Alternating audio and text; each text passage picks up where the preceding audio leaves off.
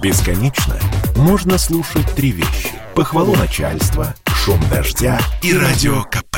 Я слушаю радио КП и тебе рекомендую. Новости спорта.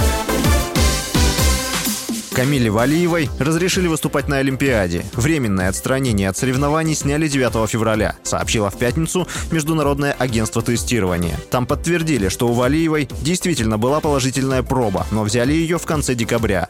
Обнаружен триметазидин. Из-за этой ситуации ранее и было перенесено награждение фигуристов в командном турнире, где россияне завоевали золото. Теперь Международный олимпийский комитет подал апелляцию на решение российского антидопингового агентства о снятии временного отстранения Валиевой. Валиевой. Кроме того, МОК подает иск в спортивный арбитраж, чтобы там выяснили решение по делу Валиевой до начала личного первенства фигуристов, то есть до вторника 15 февраля.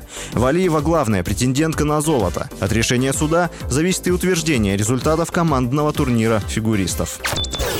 Сборная России по футболу опустилась в рейтинге FIFA. Теперь на 35-м месте. Были на 34-м. Команду Валерия Карпина обогнали египтяне. Лидерами рейтинга футбольных сборных остаются Бельгия, Бразилия и Франция. На четвертое место поднялась национальная команда Аргентины. Россияне не сумели напрямую попасть на чемпионат мира в Катаре. Команде нужно преодолеть стыковые матчи.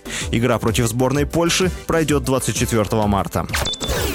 Московская «Динамо» первым из российских клубов завоевала путевки в плей-офф волейбольной Лиги чемпионов. Белоголубые в трех партиях разобрались с Варшавой на ее площадке и, одержав пятую победу, за тур до конца предварительного этапа обеспечили себе первое место в группе. Зато новосибирский «Локомотив» проиграл дома Чевитанове 1-3. Лишился последней надежды на выход в следующий раунд. А вот у «Зенита» есть все шансы выйти в четвертьфинал. Определяющим для них станет предстоящее противостояние с Берлином. Причем по договоренности с немецким клубом Оба матча пройдут в Петербурге 16 и 17 февраля.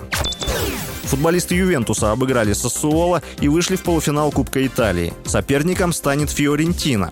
За вторую путевку поспорят Интер и Милан. Тем временем Атлетик на своем поле сыграл в ничью с Валенсией в первом полуфинальном матче розыгрыша Кубка Испании. Встреча завершилась со счетом 1-1. Ответная игра состоится 2 марта в Валенсии. В другом полуфинале Бетис содержал победу над Райо Вальякано со счетом 2-1.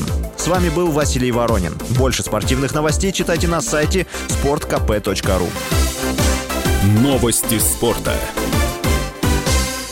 sportkp.ru О спорте, как о жизни.